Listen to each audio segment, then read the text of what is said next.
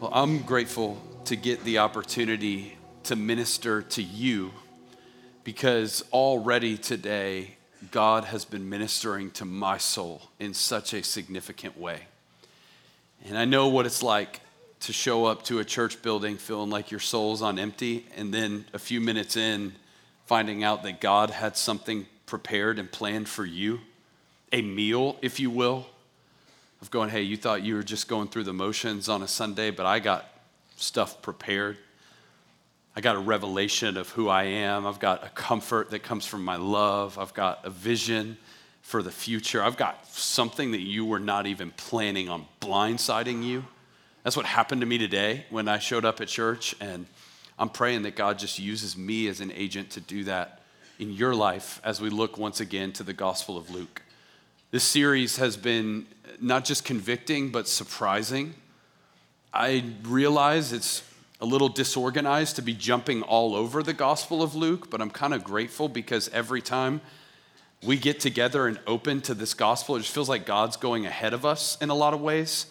A couple weeks ago, we had a worship night, and not everybody got to be at it because it sold out in like five hours. But uh, Sadie Robertson Huff gets up here and she's like, I just want to talk to you for a few minutes tonight and I want to read a scripture from the Gospel of Luke. And I was like, of course, we're just we're just continuing on with this Luke, the Invitation of Jesus series. But we're about to turn a corner this Sunday and next Sunday where we set our eyes on the cross. There's a moment in Luke chapter 9 that says, Jesus set his face toward Jerusalem. You know, during the ministry of Jesus, there was a turning point where it was like miracles, ministry, teaching, and then suddenly all of it turned with this intention toward going to Jerusalem, not on a trip to attend a festival, but on a mission to die for the sins of the world. He knew why he came, and he knew where he was going. And so we're going to set our sights on the cross, but really they, they've been there, we just haven't realized it. Three weeks ago, I preached on the rich young ruler, and I told you I've been studying that story probably more than any other story in the New Testament. It's just blowing my mind. Every time I read it, I get something new. Well, I preached on that story four times, and then I went home that night and I got something new. And I was so mad. I was like, oh, I wish I would have known this at the beginning of my studying of this because I read the story of the rich young ruler in the Gospel of Matthew, and it says, as Jesus and his disciples were packing to go to Jerusalem, I never realized that when Jesus called the rich young ruler to give away everything and come follow him, they're literally packing their stuff for the final trip, the one where Jesus dies. And it, make, it makes so much more sense. Like, of course, he's like, sell all your stuff and come follow me. He's like, do you know where we're going? We don't have time for you to be thinking about your investments in Caesarea Philippi. Like, you, you got to come with us over here because I'm going to die.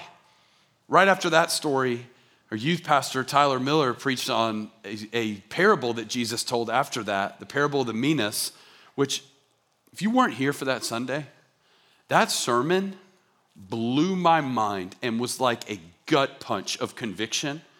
And even as I, I was here that Sunday and I was looking at some of you, I know it was fall break, a lot of you were gone, but I was looking at some of you and like I was so convicted by what God was speaking, but I could tell some of you weren't. And I was like, oh, they didn't get it. They, they don't understand what he just said.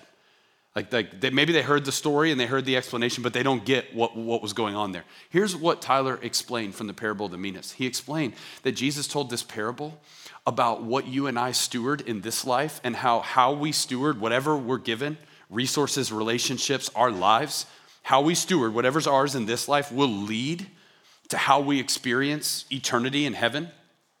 By the way, at ACC, we don't believe heaven is an eternal church service. We believe the biblical version of heaven, which is heaven comes and invades earth, and the earth is in resurrected form, and we live forever with jobs and relationships and bodies. Like we live forever. And Jesus is like, hey, how you steward what's given to you in this life will determine what's given to you and what you steward in heaven. And I'm sitting there in the front row going, oh my, we have been given a lot. And the fact that Jesus said that on the way to the cross. Like he's going to die, and he's like, hey, just make sure you, you keep watch over what I entrust to you because what you do with it now leads to how you're going to experience forever. Bye. And I'm going, hold on. And some of y'all, after Tyler preaches that word, you're sitting in here looking like, it was all right. I, I'm going, to a church that has been given what we have been given, to people who have been entrusted with what we have been entrusted, man, how are we not sobbing in front of Jesus, going, I believe, help my unbelief. I want to be faithful, God. So today and next Sunday, we're going to set our sights on the cross. Next Sunday, we're going to the literal cross, the crucifixion. Today, we're going to talk about what Jesus had to say about the cross before the cross. You know, Jesus talked about it before, and he didn't talk about him dying on it. He talked about you dying on it. Today's sermon is called The Cross of Discipleship. And we're going to talk about one of the most misunderstood doctrines in all of Scripture the cross. The, there's few things more important in your belief system than what you believe about the cross, by the way. What you think about when you see a cross, whether it's our trendy, curvy cross or a more traditional cross. Somebody messaged me this week and was like, Does the curvy cross have a hidden meaning? Is it like the crown of thorns in the shape of a cross? No, it's just something a college student made a couple years ago. We thought it looked super cool.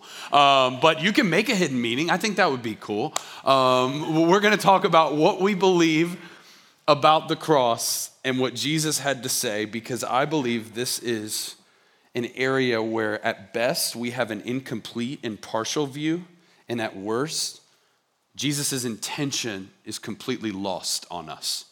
When you read what Jesus had to say about the cross before he ever died on a cross, you will be dumbfounded to discover how much your response has to do with what he was doing 2,000 years ago. Did you bring your Bible to church this morning at all of our locations? If you have your Bible, hold it up. Hold it up. Okay, people have reached out. They've told me that formals are happening and uh, that people need dates. And so, if you currently need a date for an event that is coming up, keep your Bible in the air. This will be a larger crowd as the day goes on. You're like, I kind of need one. He needs one, and you need one. Y'all too, right here. Meet after service. All of our other locations, I hope that was relevant. Turn with me to Luke chapter 14. Luke chapter 14, we're going to start in verse 25. And we are going to read an entire section of scripture, but we're actually going to go one verse at a time through the first three and walk very slowly through what the Son of God is saying here. Luke chapter 14, verse 25. If you see the heading in your NIV or ESV Bible, it says the cost of discipleship or the cost of being a disciple. That was the title of a book written by Dietrich Bonhoeffer during World War II, and I highly recommend it to you. But I called this sermon The Cross of Discipleship because I want you to see the cost you are invited into and I'm invited into. Luke chapter 14, verse 25. If you're there, say I'm there. Here it is. Just one verse at a time, don't read ahead. Large crowds were traveling with Jesus, and turning to them, he said, Stop right there. If you're new, you do not have to participate in this exercise. But if you've been coming to ACC for a while, look at that verse. Look at it on the screen, look at it in your Bible again. Don't look ahead.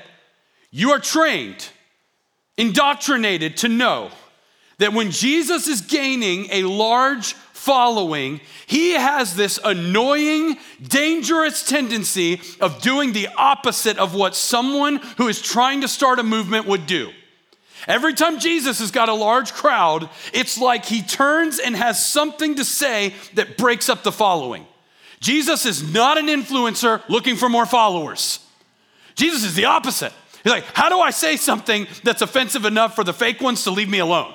Okay? Sermon on the Mount. He's got this big following. Everybody wants to hear it. What's the Sermon on the Mount? Jesus turning the culture of the day upside down on its head and going, My kingdom is the exact opposite of everything about the way you're living, and here's how you participate in it.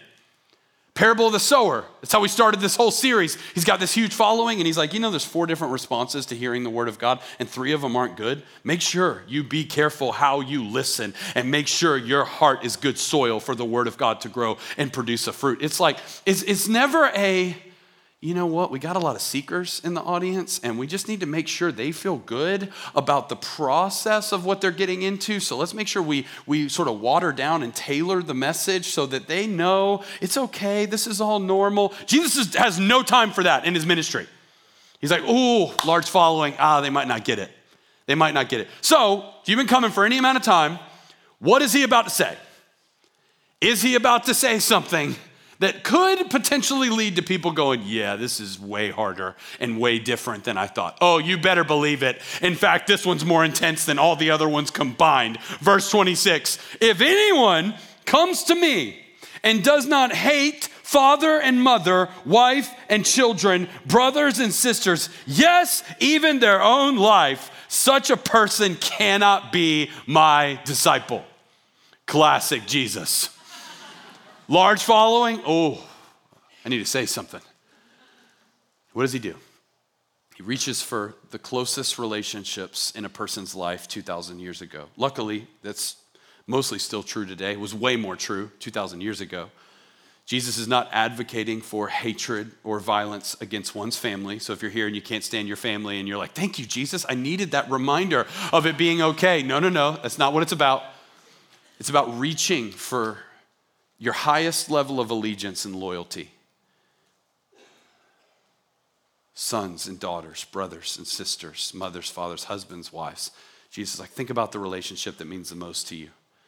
Your discipleship, your apprenticeship to me, which is really what that word means, your willingness to follow me, that level of allegiance compared to your allegiance to your most loyal relationships in this life, these relationships need to look like hate in comparison to this relationship.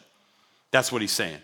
Here's where I draw the line. You, most of you are probably following me right now because of miracles I did or rumors that you heard. You just need to know the standard, the bar is the relationships that mean the most to you look like hate in comparison to your allegiance and loyalty to me. He's raising the bar of discipleship. And then he says this, verse 27 And whoever does not carry their cross and follow me cannot be my disciple. Whoever does not carry their cross and follow me cannot be my disciple. Now, you and I have 2,000 years of church history to keep us from feeling the weight of what Jesus is saying. We got crosses on every corner. On most of the church buildings we attended growing up, there's one, like I said, a little trendy, but it's on this building right now. Like, we hear the cross and we think about a certain reality. Doesn't it strike you as odd that before Jesus ever went to the cross, before Jesus even referenced that he has a cross. He said, You have a cross. Whoever does not carry their own cross. Now, 2,000 years ago, when Jesus says this, this is not a romanticized vision of Christianity. This is an instrument of public execution, contrived by the Roman Empire to maximize physical and social punishment simultaneously. How do we make sure someone hurts the most physically and hurts the most socially? They can die naked in front of everyone they know while they hang and suffocate on a piece of wood as a reminder of the power of Rome and what will happen to you if you ever turn your back. Humiliating, deprecating, torturous. And Jesus says, Your allegiance to me, I'm raising the bar. And you just need to know if you come, you get a cross. So I think of like that meme of Oprah Winfrey. It's like, you get a car, you get a car, you get a car. Like Jesus in his ministry is just, you get a cross, you get a cross, you get like that's literally what he's passing out, literally what he's selling. And I think we have a dangerous tendency of not seeing this invitation from Jesus because our minds are so blinded by what we've been taught growing up. We're going to put a cross on the screen, not the curvy cross, more traditional one. There it is. And uh, by the way, this is going to make some of you so happy we are putting a cross, not the curvy one, a traditional one, on Hamilton Road. And it's going to be powerful. No, no one's excited about a cross on the building? Okay, I am. Party of one. Yes. It's more awesome than y'all just reacted. This must, must be an early service thing. Okay, now when you think about this, here's what we're going to do. And for everyone listening on the podcast, I'm going to explain what they're taking in visually. We're going to put a word on each side of the cross. And I'm going to ask you to just go there in your mind with association and just for a second, as you see these words, ask yourself which one is more my leaning when I think about the cross? And I'm gonna have to say them out loud because of the crowd that's listening on the podcast, so we can participate in this. But those two words, as we put them up there, are substitution and invitation. substitution and invitation. And the question I want to ask right now is which one of those words more closely defines what you have come to know and believe about the cross of Christ? Substitution or invitation? I would venture to guess that over 90% of us would lean towards substitution. That what we've been taught about the cross is that Jesus died there in our place. And good news, if you're here today and you're worried about me about to commit heresy, potentially, that's true. Jesus did die as a substitute. Substitutionary atonement is something that we are all about as a church. The New Testament calls Jesus the propitiation for our sins. What does that mean? It means his blood was payment before a holy God. That those who are in Christ have an account before God that has been cleared by the blood of Jesus. The problem with just that definition being entrenched and ingrained into our understanding is if that's all you have on one level, you miss out on the responsibility that is yours in light of the atonement, the invitation.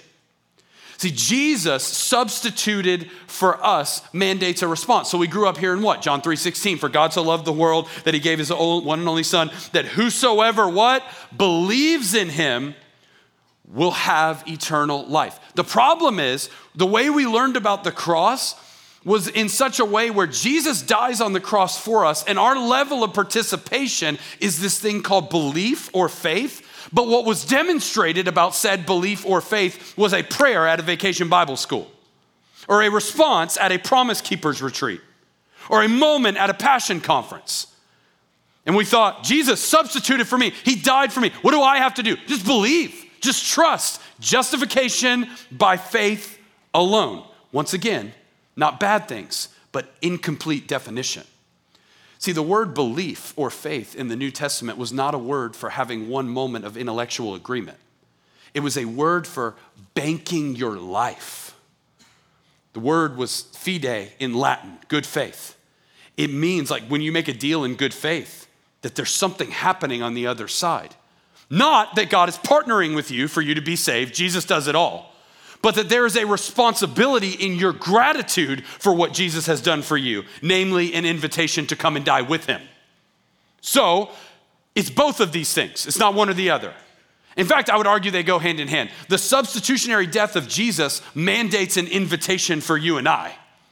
And when you see Jesus dying and your level of faith is, thank you for doing that for me, I'm so glad I didn't have to, you, your perspective has to shift a little bit to, hold on, what you're doing for me as my rabbi, as my teacher, is a demonstration for me to learn the pathway into life. Here's, here's a good way to say it if this is getting complicated for you. The cross is not just a location where Jesus died for you, the cross is your invitation to come and die with Jesus. The cross is not just a location where Jesus died for you. Just believe it, just pray it, just sing it. No, it's an invitation. Hey, I'm doing the, I'm going first, but we're all going. You get across, you get across, you get across. I'll show you how to do it, but you're coming with me. Now, just ask yourself if that is the original message of Christianity, how in the world do billions of people, including some of you, decide to say yes to that invitation? Think of invitations that you've gotten weddings, birthday parties, favorite things to do. The invitation of Jesus is a cross in your mailbox, and it's for you to come die with him. How in the world does this message go viral and lead to billions of people going, Yeah, that's what I want?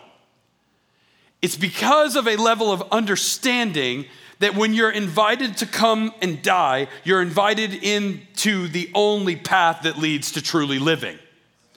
And in Luke, a few chapters before Luke chapter 14, Jesus explicitly tells you why embracing the cross and taking up your cross is the best decision you will ever make. Go back there to Luke chapter 9 if you have your Bible in front of you. If you don't, we're going to have it on the screen. We're going to be in Luke chapter 9, verse 23. And this is going to sound familiar. I hope that in these uh, sermon series on the Gospels, you're noticing how often Jesus repeats certain things. He was kind of a repetitive teacher because he didn't have a podcast.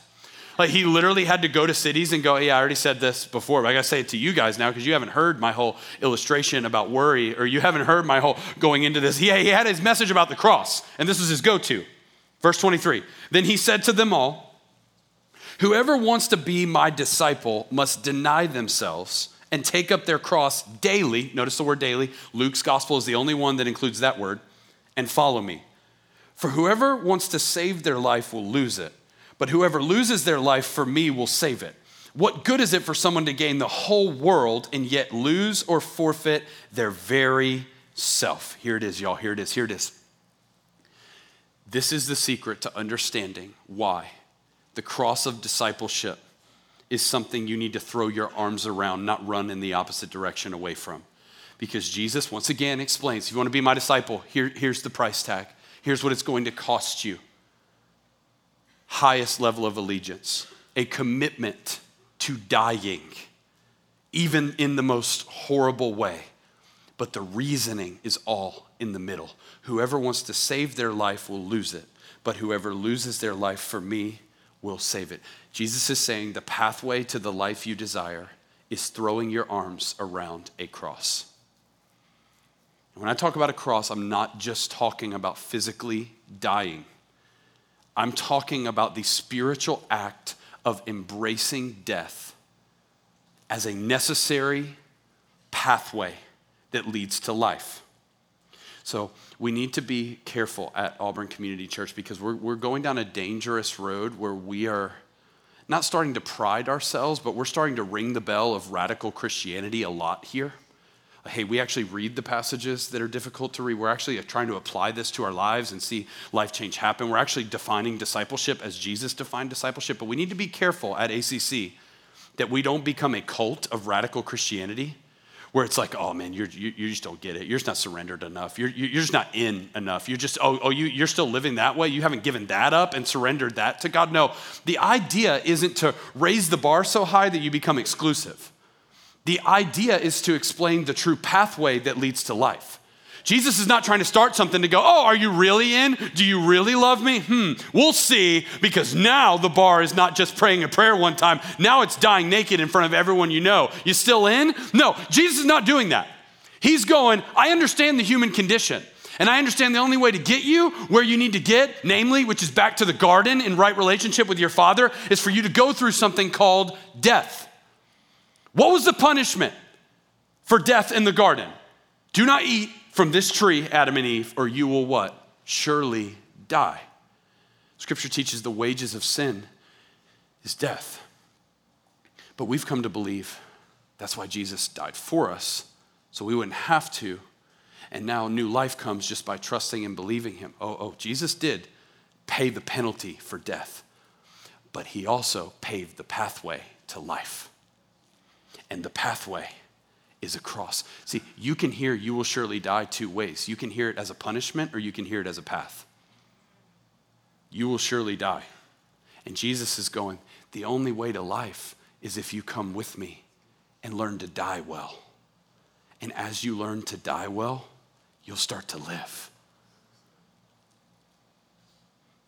I want to make this make sense to you. This is not a one time decision, this is a daily choice. That's why Luke chapter 9 says, Take up your cross daily.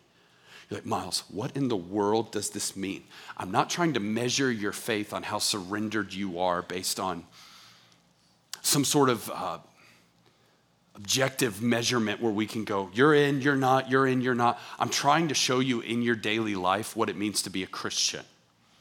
So let's just use a couple of examples from everyday things that you're struggling with. I'm going to name some things that certain people in the room are struggling with. Once again, might not be you, but if you're a human being, it's you.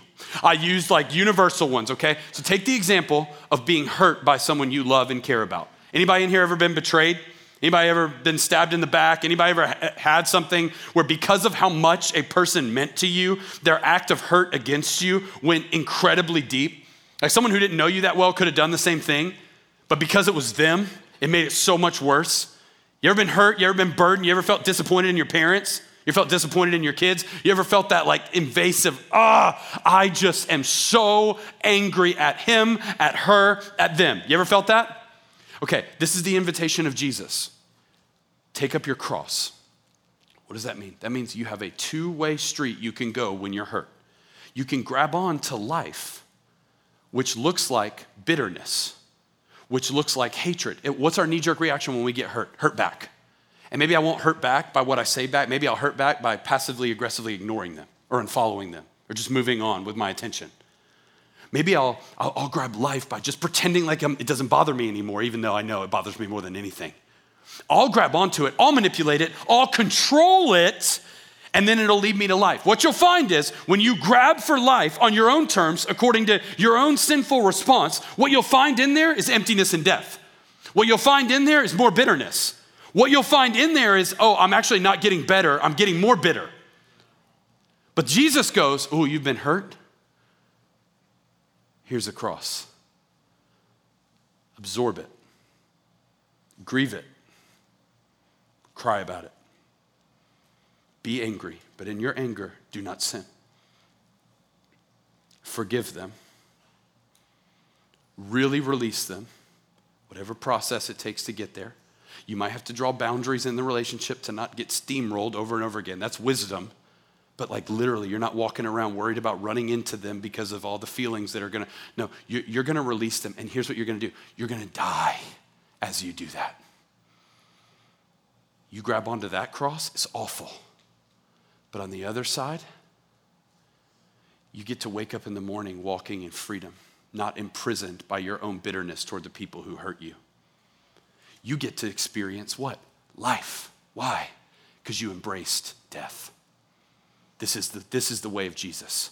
You get a cross, bear it, let it hurt, let the pain hit you, and release them. And then you'll be free. Or do it your own way, then you'll be a slave. It's not middle ground, a little bit of both. It's life or death, death or life. One leads to the other. This is the paradox of the Bible grab onto life, lose it. Grab onto death, gain it. Another example. So that, that, that, that one's just like getting hurt by people you love. Here's another example sinful desires that exist within your body, spirit. Your desire to do things that are contrary to the ways of God. Hello, you're in a sinful body. You'll wake up in the morning and naturally desire things that the scriptures teach and that Jesus himself teaches are not good for you. So, what do you do? You have a choice grab life or grab death. If you reach for life, that's gratifying those desires, here's what you're going to find happiness. And it's going to be very temporary. You're going to find a level of joy that's superficial. And you're going to go, here, I'm, I'm going I'm going to, I'm going to take in all the sexual exploration I can handle. I'm going to take in all the, all the things that money and greed and status can gain me. I'm gonna feel what the world has to offer me. I'm gonna go for it and grab onto what my desires tell me are good for me. I'm grabbing onto it. That's life. That's where it's found. You squeeze that out for all that it's worth. Here's what you'll find emptiness, loneliness, depression, isolation, guilt, shame. It's not there. The other option What's the invitation of Jesus? Come die with me. Take up a cross. You mortify the flesh, crucify the flesh. Paul says, I no longer live because I have been crucified with Christ. But the Spirit of God, the life of Jesus lives on the inside of me. So, what, what do you do? I can take those desires before God and go, God, more than I desire this, I desire the deep desires that come from being in a right relationship with the one who made me. And so I'm putting this to death. I'm going to do whatever it takes to walk in righteousness. I'm going to walk in purity. I'm going to learn what holiness means. And I'm not going to do it perfectly, but I'm committing my life to crucifying the desires that exist within me to, to the things that are contrary to you. Here's what you'll find on the other side of that life, fulfillment, joy, relationships, purpose, meaning. Everything you wanted originally. But what'd you have to do? Grab a cross, crucify mortify those desires that are against you. Another example, third example, weird example aging.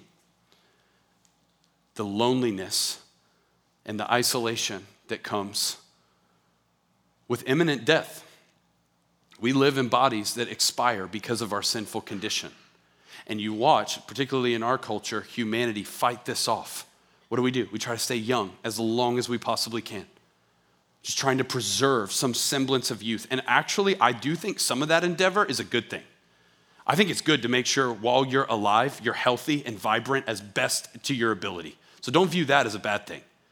But I do think there's a line that you cross when your whole life is in fear, running from the inevitable. Life begins and ends the same way as a sign to us to be humble. We begin our lives as helpless infants, and if God wills it, we end our lives as helpless elderly.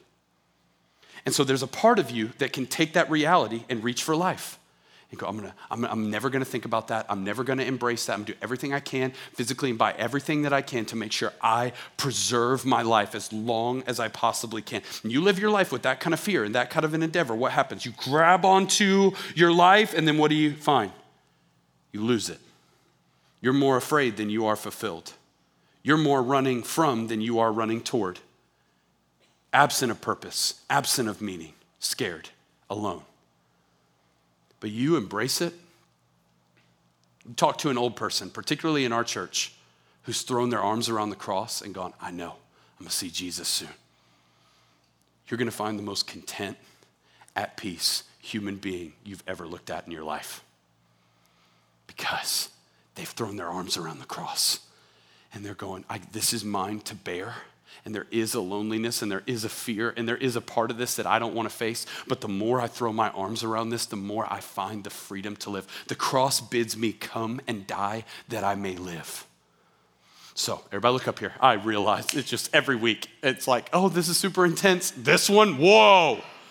Here, here's what I want to say the offer, the invitation is yours die to live or live to die.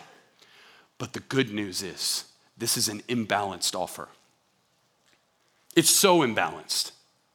It's not pain on an equal level. It's not, well, either way, you're going to die, so you might as well live, eat, drink, and be merry, and then experience death after that. Or, you know, you might want to sacrifice, and it's going to be hard, but then it'll get better. Guys, this is not equal.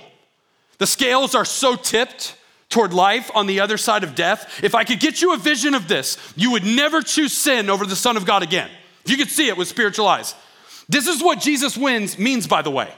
Jesus wins is the headline of the human story. Colossians 1, supreme, head over all things. But when it becomes the headline of your story, it's when you go, whoa, this way's better. Here's your choice in life a momentary, fleeting feeling of being alive, everlasting emptiness and death, or a moment, a literal split second of sacrifice for a lifetime of meaningful, fruitful freedom. It's not balanced. It's so tipped toward the side of just embrace death for a second. Jesus, just make it. Just make it the six hours you got to hang on that Roman cross and endure the wrath of God. If you do that, you know what's coming. Do you want to know what held Jesus on the cross? The joy set before him. That's what Hebrews says. Why? Because he knew what he was doing. He was going, This looks like it's gonna last, but it's not. I know what's coming. This is the best deal you could ever make with your life. I'm laying it down. Give me the cross. Wait, what? Give me the cross. This is like just that much. And then everything. It's just a minute. Every time I have ever crucified my flesh and gone through with it, I go, Whoa, that wasn't that bad. And this is so much better. But you got you got to just make it through that. Okay, I'll take I'll take the cross. I'm in. This is the cross of discipleship. I want us to get this. I got two points in seven minutes. Are you ready? Two things I want you to do with this. Look at somebody next to you. Say, I'm ready if you're ready. I'm ready if you're ready. Number one, very simple, and I believe it's the purpose of this passage count the costs.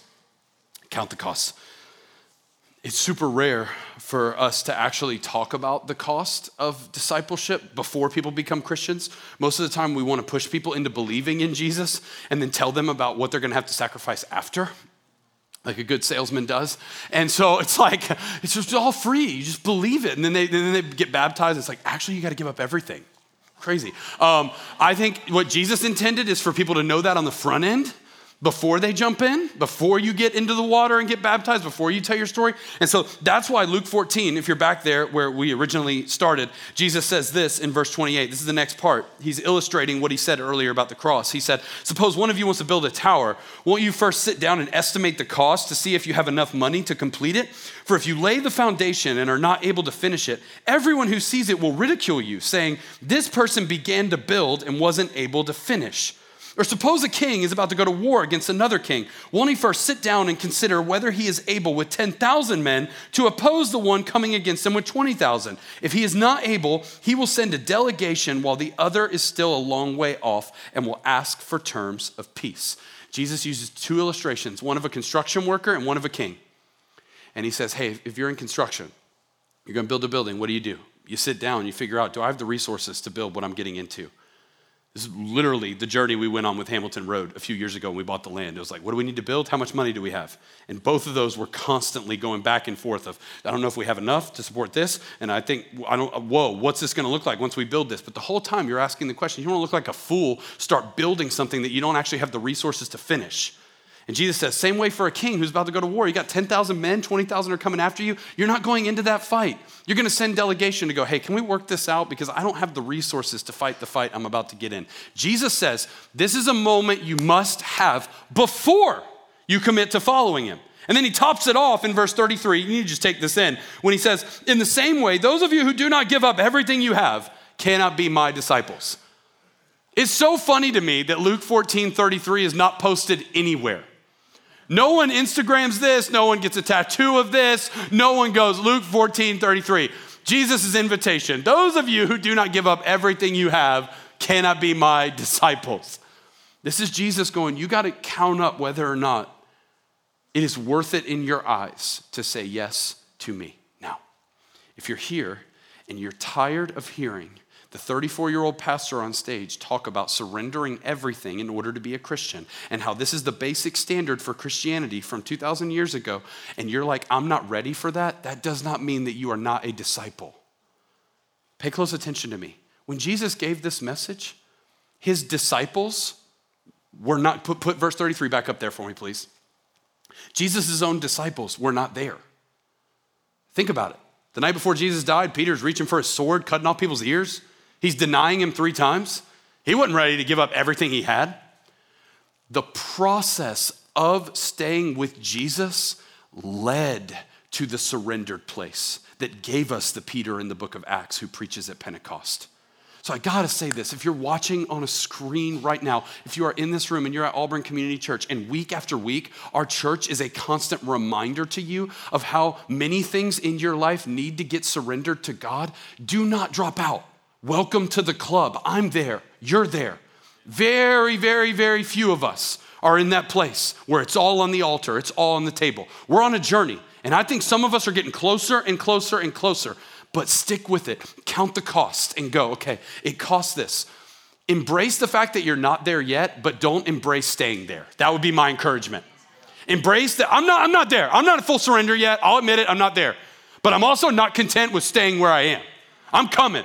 And the more I get to be around Jesus, the more I fall in love with him. This is an invitation to joy. This is an invitation to experience life as it was truly intended to be lived. So when I say count the cost, you got to do that two ways count the cost of following Jesus, but also count the cost of not. This is just extra. It costs more to not follow Jesus. That's the whole sermon today. It ends up costing you exponentially more to say no to the invitation to the cross. That's the paradox. That's why you got to see it with spiritual eyes. So, yes, count the cost, but on the other side, count what it's going to cost you if you turn him down. It's one or the other. I want Jesus or I don't. And if I'm going after him, I'm spending my life on the journey of becoming more like him. Last thing I'll say about this point if you're wondering what does full surrender look like, it does not look like selling everything you have. It looks like asking the question if Jesus lived in your body, would your life look like what it looks like right now? And whatever gap there is between those two things, that is your journey of discipleship. And that's not to say, what would a 33 year old Jewish man be doing in my body? No, Jesus is the true embodiment of the real you. So, what Jesus is going to do in you is going to be different than what he's going to do in me. There's personality involved. But the question is, how does the life of Jesus manifest itself in my life? That's what full surrender looks like. And if you're here and you're like, I'm not ready to reorient my entire life to finding the answer to that question, be honest about where you are, count the cost, but know this you are not a Christian yet. You're not there. Christians go, I want to reorient my entire life around Christ in me being cultivated, and I want to become more like him over time. Count the costs. Number two, embrace the cross. Embrace the cross. We're really going to do this as we take communion today, but I just want to encourage us that what happens in dying is intimacy. Paul talks about the fellowship of sharing in Christ's sufferings. I want you to know today that bearing the cross isn't just about the life that you experience after it, but about the intimacy you experience during. You get called into more of Jesus and you get to go back to the garden when you embrace the cross. Why did Jesus die on the cross? Because if you eat this fruit, you will surely die.